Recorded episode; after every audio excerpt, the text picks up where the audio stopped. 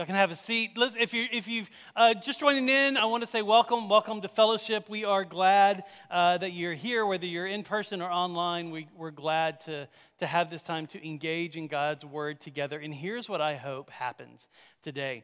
Um, I do hope that as we go through this text today, as we go through our passage, you will be able to engage with this uh, always open invitation to be with Jesus.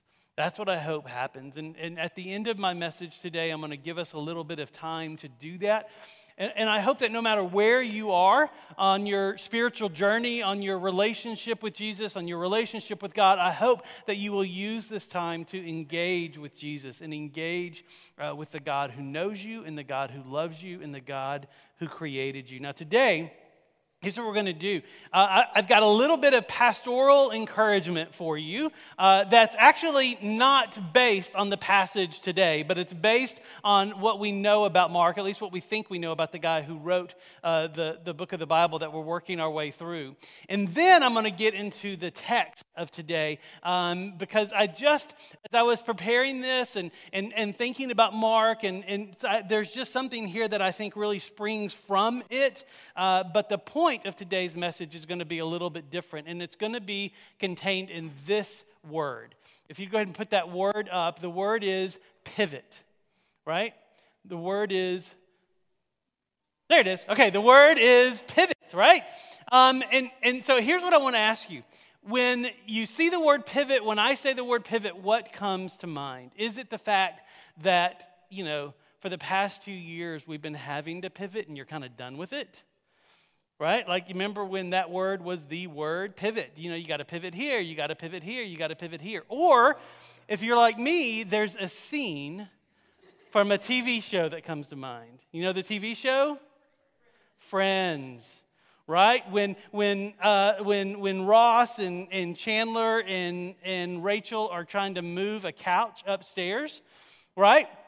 And they keep shouting, you know, Ross, it's his couch. He got it cheap. He didn't want to pay for someone to deliver it and move it upstairs. So he's got his friends here and he keeps telling them to what? Pivot, pivot, pivot. And, and, and I don't know if you watched the Friends reunion when it came out, but they showed the outtakes of that scene, which are even more funny than the scene. But that scene itself is like comedy gold right? Like, like it changed the way we think of a word, and that word being pivot. Now, what pivot means that that captures is it means to shift something, right? It means to, to move it. It's what we had to do during the pandemic. It's what we still have to do. We have to shift and we and we have to move. You know, so let me let me ask you this. Have you ever had to pivot? Have you ever had to pivot something? Students, have you ever tried to move something? And this is also for adults too. Have you ever tried to move something bigger than you could actually move? If so, then you know what a pivot is, right? Like Ross and, and Chandler and, and Rachel had to move this couch when they couldn't move it. You know what a pivot is. Have, for, for those of you who have, who have gone on to, to college and even, even graduate school, I hope this didn't happen in graduate school, but maybe it did. Have you ever had to pivot your course of study? Right? Like you start college and you think you're going to do this, and then you realize you don't like that, so you pivot, right? And you meet with your advisor and you say, okay, here's the classes I have. How can I get out of here as soon as possible, right? That's the pivot, right? Or maybe if you're an athlete, right? Like you've had to pivot your workout routine to, to get better at a specific skill. Like, like there's all these pivots, right? Uh, maybe as, as you've entered the career world, you've had to pivot your work routine to be able to, to be more effective at your job. For those of us who have multiple kids, you have to pivot how you raise one child because it's different from each child to child, isn't it? Sometimes you're like, how did these children come from the same people? Right? Like, like they're just different and you have to pivot, right? let's get a little more personal. Is there a place in your life, in your heart, in your soul? Is, is there a place that needs to pivot? Right? Is, is there a place in your life and heart and soul that needs to, to rotate just a bit? For example, do you ever feel stuck in a rut? Right? Do you ever feel stuck in your spiritual life, stuck in your life? Parents, maybe you yell at your kids too much, right? Even though you didn't raise your hand, that's fine, right? Kids, particularly teenagers. Maybe you yell at your parents too much and you don't like doing that, and parents don't like yelling at their kids right? Maybe you need more friends, like really good friends. Maybe you need a different job, and so you feel like a pivot's coming. Maybe, maybe you, you, you are addicted to something. Maybe something's got a control over you, and you don't have control over it, and you know that you need to pivot, right? Maybe life is just too much in too many areas. Well, here's what I, I, I we're going to do today as we go through our text we're going to see Jesus show us the power of a pivot, right? And as he does, I pray that we can all learn to meet with Jesus when we need a pivot. So we're going to be in Mark chapter 1. We're going to do like 20 verses, verses 21 through 45. So we're going to go at a pretty fast pace, uh, but I think there's a theme that runs through this. And as we go through the book of Mark, as you're turning there, we're calling this, this, this series Jesus According to Mark because uh, this is Mark's account of, of Jesus, of stories that he compiled, of his experiences with Jesus, right? And, and, and now the deal is, though, Mark's name is never actually in this letter that's been passed around. Like, like we assume it was Mark. There are indicators that help us to know it was Mark. And, and if it was Mark, there's also indicators that maybe he has a little cameo appearance in it.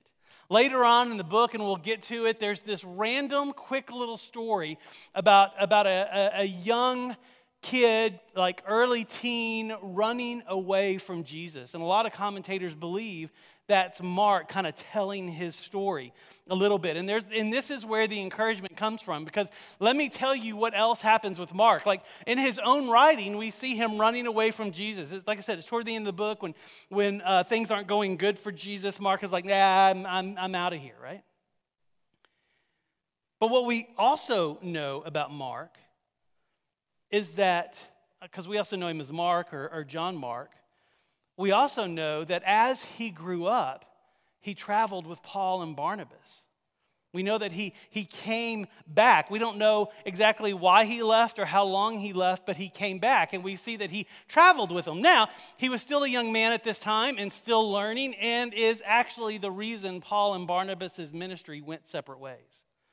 Right? And Barnabas, being the son of encouragement, that's what his name is, he took he took Mark under his wing and nurtured him and developed him. And we also know historically that Mark became Peter's protege.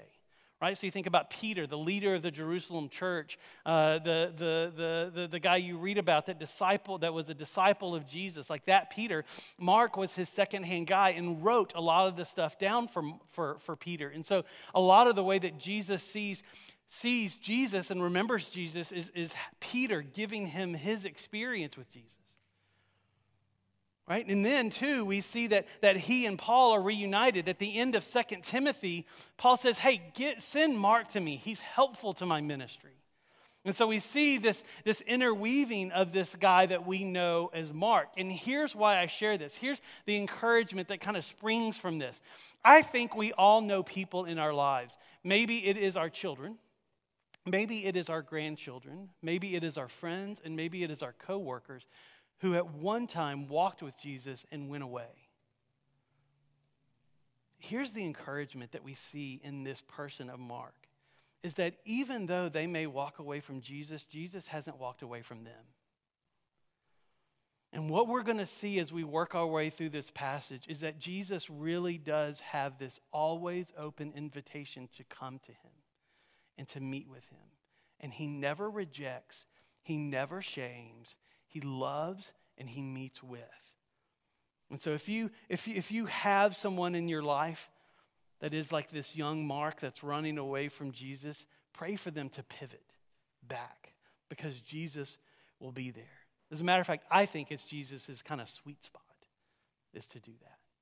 Well, let's look at verse 21. So, chapter 1, verse 21 says this it says, And they went to Capernaum. So this is Jesus and the disciples. And they went to Capernaum. And immediately on the Sabbath, he entered the synagogue and was teaching.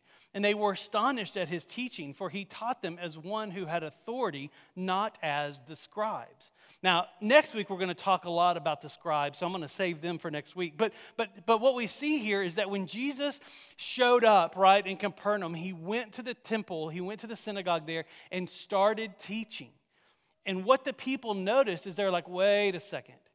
His teaching is different than their teaching. The scribes were considered the experts of the law. Their job was to, to take the words of the Bible and write it from one piece of paper to another piece of paper. And so they knew every word. And if they missed a word or if they missed a syllable, they had to start all over again. So, so they, they, they took great pain in knowing God's word, right?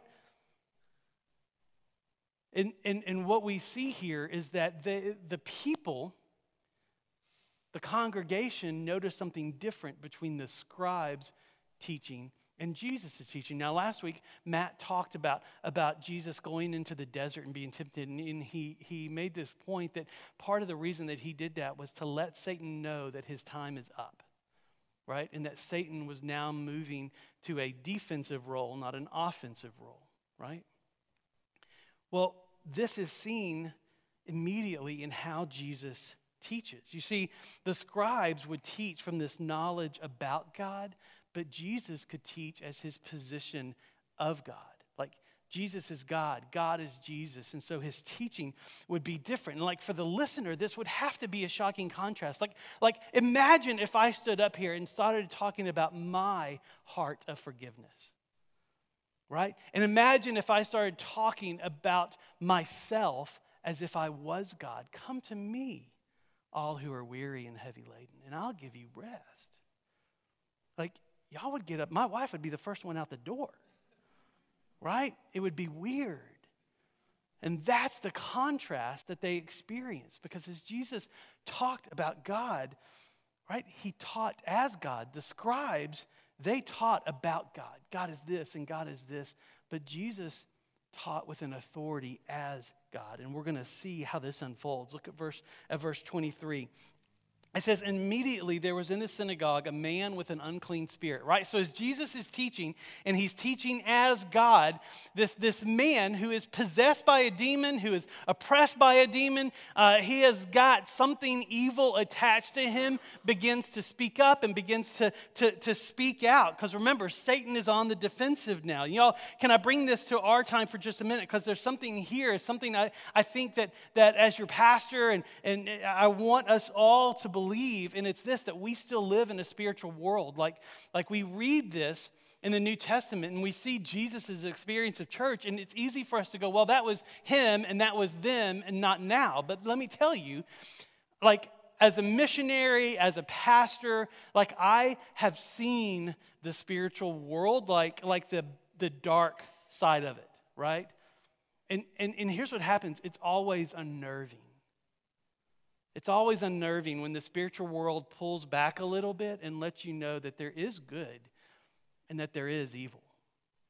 And, and, and this is what Jesus is going to say. But here's what, what I also have seen in dealing with that is I have seen that Jesus has a powerful effect on the spiritual world. That he has control over the spiritual world. That even the mention of his name to the evil, dark spiritual world causes them to freak out, right? You see, Jesus, he speaks and the spiritual world obeys.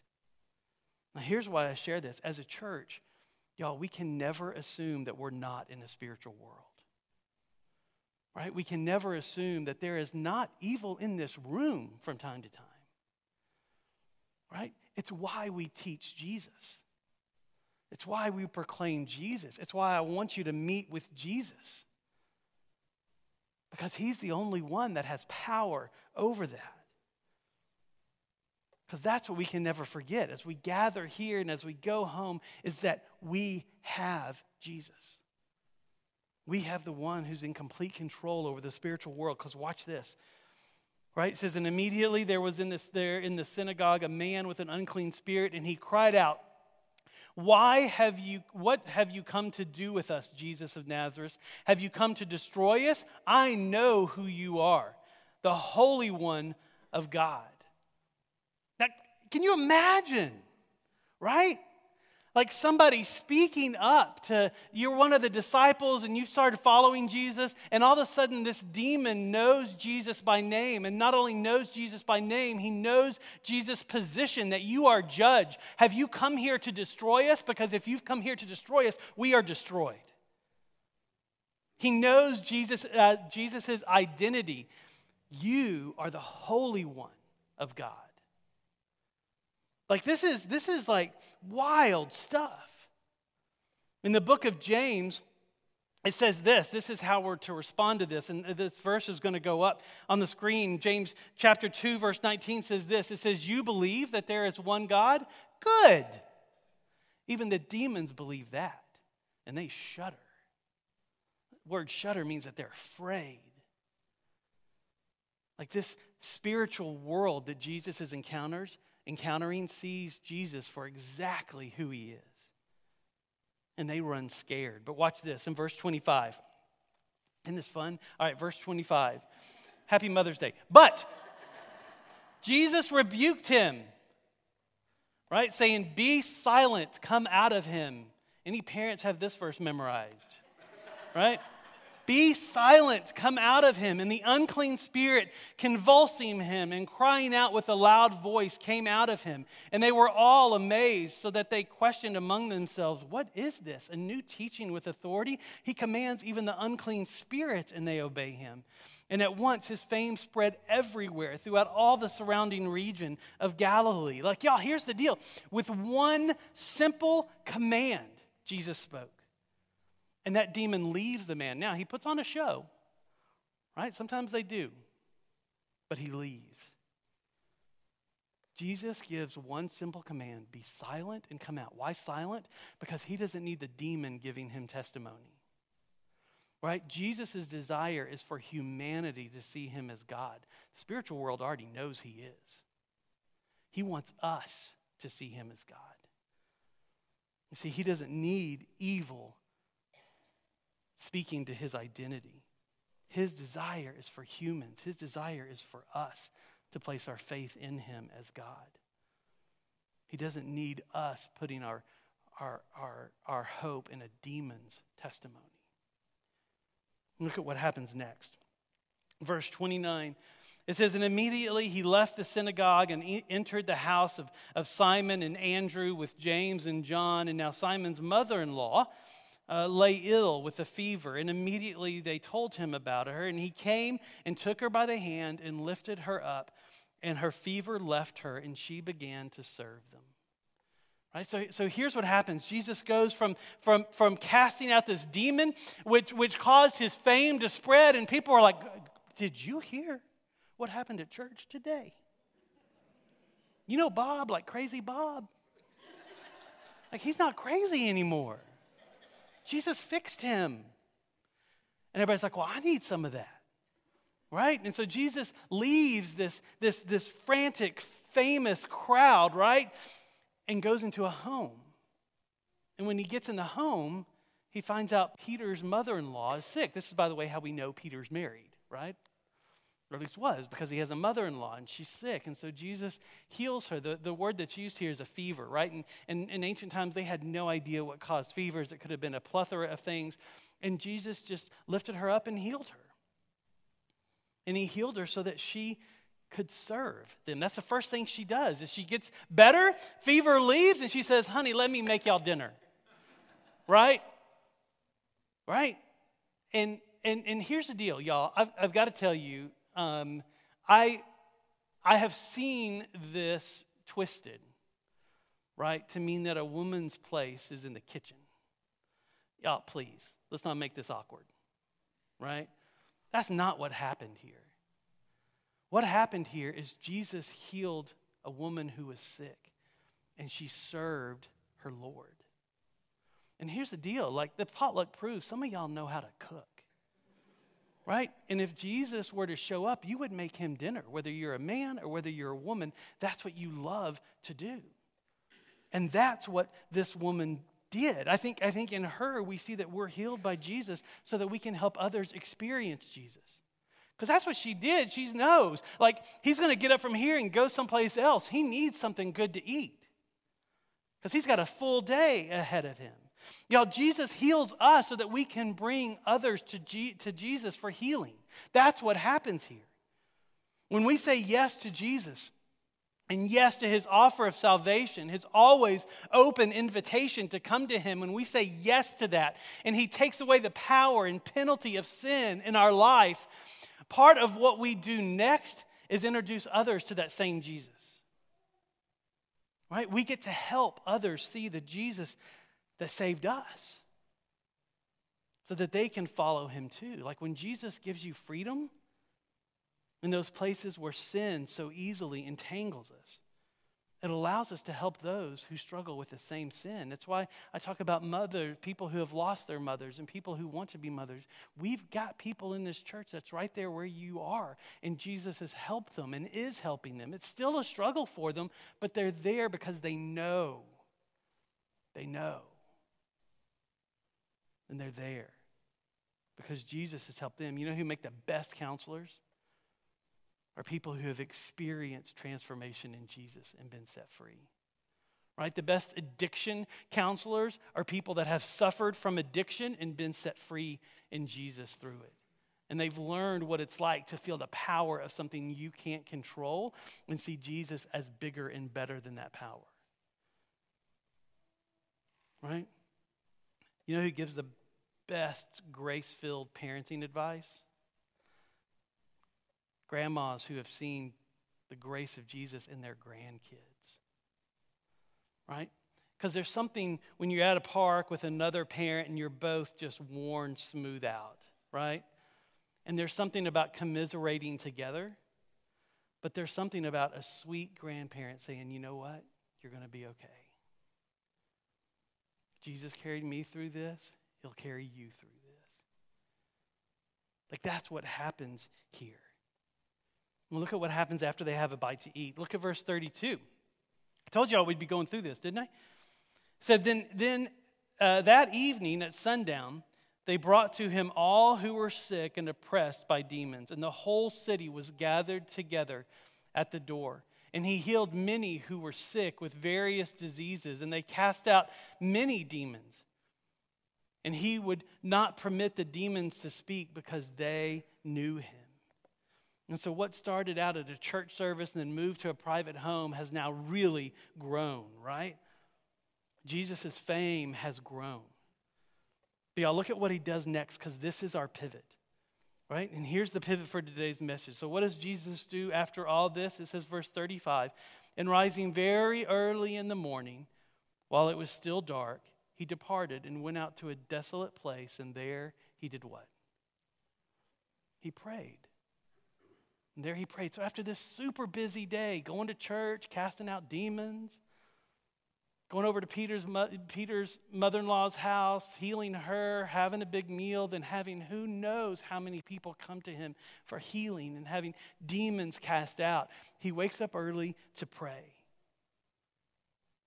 You know, after this busy, long day where really he went from a nobody to a celebrity pastor in one day right? He goes away to get by himself to pray. He spends time with God, just him and God. You see, Jesus had been in a desolate place before, right? Matt talked about it last week. 40 days he was in a desolate place, fasting and praying. And when he did, as he fasted and prayed, he was, he was tempted by Satan himself. And when you go through something like this, I would imagine you realize the importance of it. Like you realize the importance of getting alone and praying. You realize the power of a pivot like this. And I've had times in my life which were a pretty desolate, des- desolate place. I wasn't in the desert. I wasn't fasting for 40 days. Y'all, the most I've ever done is like three, to be completely honest. Not to brag, but that's three too many on most days, right? Like, like 40 days, I can't imagine. And Jesus did. And he was in this desolate place. My desolate place was more spiritually. And maybe you've had these desert places and these desolate places spiritually. All I can tell you is that in those places, Jesus has lovingly met me there. And he has, he, has, he has comforted me and he has healed me in those places. And you know what? Even though I know the power of being there, I can so often forget, right? I can so often let busyness keep me away from being with Jesus. Like, uh, like where Jesus had a super busy day and he said, No, I've got to meet with God. I can have a super busy day and be like, I'll catch you later right? I'll have more time tomorrow. I'll have more time the next day. But here's what I've learned is that Jesus, he waits and he never rejects us. Right? Anytime I invite him into my day, into my week, into a counseling appointment, into a strategic meeting, into a leadership thing, he always partners with me in that. You see, Jesus understands his desperate need to connect with God. And he knows in those places that's where a pivot can happen. And so, my question for us is can we learn from Jesus in this? Are there places in your life that you can create space to meet with Jesus? Maybe it's, it's putting your phone in another room, right? Because it's so easy when it's right next to you, isn't it? Something pops into your head. Oh, I think I figured out the wordle for today, right? Like like something it's easy. Like how, what can you do to, to, to create that space? Because here's the deal. If you need a pivot you need jesus. Right? That's what we're going to see. If you need a pivot you need jesus. Because because y'all like like you might be asking like okay fred sounds great. How do i do this I need Jesus, right? I, I have a pivot. I need Jesus. How do I do this? Like, like it's so simple. You get alone. You can close your eyes. You can open your eyes. That's not the big deal. And maybe you just start with, Hi, Jesus, and see what happens from there. Like it really is that simple. Tell him what's going on with your day, tell him where you are. Like, acknowledge it and, and, and, and tell him and ask him, what do I need to know about this? And see what he says. Look at verse 36. And we'll see Jesus' pivot because here's what happens. Verse 36 And Simon and those who were with him searched for him, right? And they found him and said to him, Everyone is looking for you, right? They're, they're like, Jesus, we got a busy day lined up. Remember yesterday? We're going to be twice as busy today. People are already lined up. It's like Black Friday out there, like, like they're, they're, they're showing up, right? And they're saying the day is packed because to them, Jesus having a bigger platform is just what they want. Because they think, listen, if he is going to be the savior of Israel, everybody's got to know his name. Rome's got to know his name. The enemy has to know him. He needs a bigger platform. He needs more, and he needs better, and he needs bigger. And I'm sure when they showed up, they're like, What are you doing alone? What are you doing here? Now remember, if if you know, commentators are right, and Mark wrote this, and Mark was a, a protege of Peter. Like, this is why this is so important to Peter, because what we know about Peter and, and seeing him as a disciple and seeing him in the other writings is that he was a go get it kind of guy, right? Like, like, bigger and better was his language, right? He was the one that was driving stuff. He was the one that when a soldier came to attack Jesus, he pulled out a sword and cut off his ear, right? He was the one that when, when, when Jesus said, Get out of the water, he said, All right, here we go right? Or get out of the boat into the water. He said, Here we go. Like, like this was Peter's mode of operation. Bigger is better. And so when he sees Jesus by himself, what we realize is that he needs a pivot too, that Peter needed a pivot to get in line with Jesus, because this is what pivots do. Prayerful pivots align us with Jesus. We get to see the world as he sees it. We get to live the world with him instead of, instead of without him. We pray, and when we pray, we need a pivot. Whether it's a big one or a small one, we need a pivot. And it could be as simple as a pivot to worship. Anybody driving in your car and you're like, I need worship music right now because my mind is in a not good place. That's a pivot, right? And it's a pivot to worship and to, and to see Jesus. Or it could be something deeper, right? The theological term is confession. And confession is when we realize there's something in our life that is not the way God would intend it, right? Confession is the acknowledgement that we need a pivot. And as Jesus shines his light into our soul, we see these areas of sin in our life. And sin is the stuff in our mind and in our body and, and in our soul, which isn't what God wants for us. And here's the deal we've all got it, right? And we go to Jesus and we confess that sin, and then we repent, which means turn away and we turn away from it and turn to Jesus. This, this is the heart of a pivot. We, we pivot, and this happens when we pray. We pivot from, from our world to Jesus. And when we do, he meets us there. Because just to prove the point of the power of this pivot, look at what Jesus does next. It says in, in verse, in verse 40, let's jump down to, let's go to verse 40 it says, it says, a leper came to him, imploring him and kneeling, said to him, If you will, you can make me clean. Right? Because this pivot, Jesus said, if you look in the verses that, that I just passed over, and I passed over because they're pretty plain, it says, it says, Jesus says, no, no, no, we're not going to go to the big places anymore. We're going to keep going and keep going to different villages and different places. Now, lepers were people that were outcast, right? They, they literally couldn't be around people because they had skin diseases. And they didn't know the full, like when it says leper in scripture, we think of leprosy, but it could have been any skin disease. Could have been an unknown rash. Could have been eczema. Could have been anything. But, but in ancient times, they didn't know. And so they were like, hey, this could be contagious. You need to be outside. And they could come to worship, but they had to stand behind a screen right? They, had, they were separated from the people of god. They were separated from their from their from their friends. They were they were outcasts. And look at what jesus in this leper says hey if you can you can heal me. And look at what jesus does. And moved with pity he stretched out his hand and touched him and said to him i will be clean.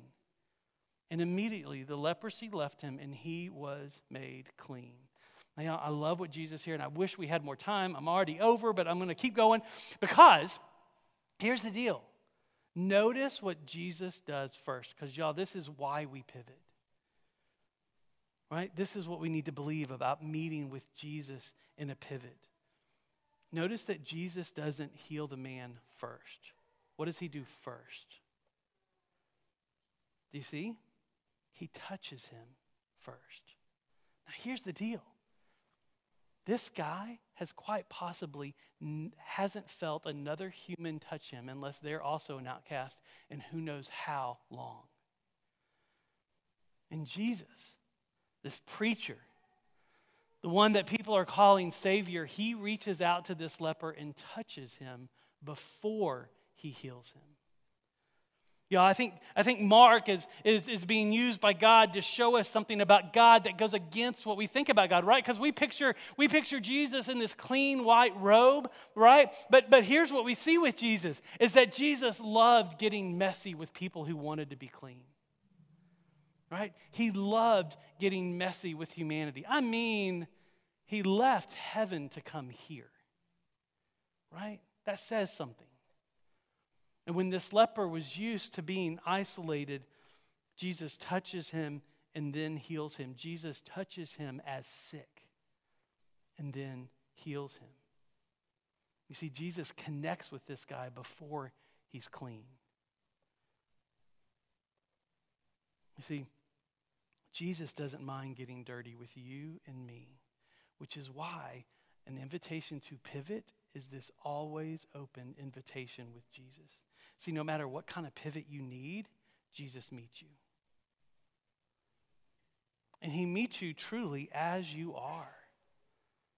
And he will heal you and connect with you in that moment. This is our Jesus. Now, before we leave today, one more aspect in verse 30, 43 through 45, it says this. It says, And Jesus sternly charged him and sent him away at once and said to him, See that you say nothing to anyone, but go, show yourself to the priest and offer for your cleansing what Moses commanded for a proof to them. But he went out and began to talk freely about it and spread the news so that Jesus could no longer openly enter a town, but was out of in the desolate places, and people were coming to him from every quarter. And so Jesus told this guy, Hey, you know, I just had this pivot with, with God, and he said, I need to keep this on the down low. So if you could do that, that would be great. And this guy goes, Gotcha. Y'all. Y'all Look, look, look, look, look, look, I'm clean, right? Like he starts telling everybody. And now the lepers are like, I need some of that. And, and it, Jesus gets even more famous, right? But this guy disobeyed Jesus. And I think there's a couple of things we can learn here. One, that disobedience does have consequences. Like, because of this guy doing what Jesus told him not to do, Jesus couldn't go anywhere now without a crowd following him. What we see as Mark unfolds is that even when Jesus went to desolate places, guess who followed him there? The crowds. They even figured out where he was going to be and met him there in desolate places. Like everywhere he went, there were, there were people and there were crowds. And, and here's the deal here this guy still needs a pivot, right? Like we can think that once we meet with Jesus, we are good. And this guy shows us no, we still need Jesus. We still need to pivot with Jesus because even though the power of sin is dealt with our dealt with in our life when we say yes to Jesus, the penalty of sin is dealt with when we say yes to Jesus. Sin still lingers in our bodies and in our souls and in our minds, and Jesus still needs to meet with us and pivot with us. Our Jesus isn't a one and done Jesus. We still need him every day. Like I said, I believe our salvation is secure. But the way we work that out, our sanctification, our struggle isn't done. You see, we still need Jesus to touch us and heal us. And our continuing sin shows us we need a pivot. Now, notice something here, too. Is at the beginning of this verses that we went through, Jesus exercises control over the spiritual world he exercises control over illness. He speaks and they listen. He speaks, the demon leaves. He speaks, the fever is gone. Actually, Mark doesn't even show him speaking, just lifting her up, and the fever is gone. Notice what he does to humanity. He speaks, but he doesn't control. Right? Those things he controls. Us, he commands. And gives us the choice to obey him or not. Like as a parent, ooh, I learned this. My wife and I talk about this. We were school teachers. Give us a room full of 30 kids, and we could be in somewhat control. Give us our own kids at the grocery store, and it's wheels off. Right? Like it didn't make any sense. Jesus gives us the ability to obey him. See, Jesus doesn't master over us, he meets with us. This is our Jesus. And so let me ask you this where do you need to pivot today? Where is sin lingering in your life? Because it's here that you need to pivot. And today, I want to offer you this, this time of prayer as we go into worship and as we sing these songs.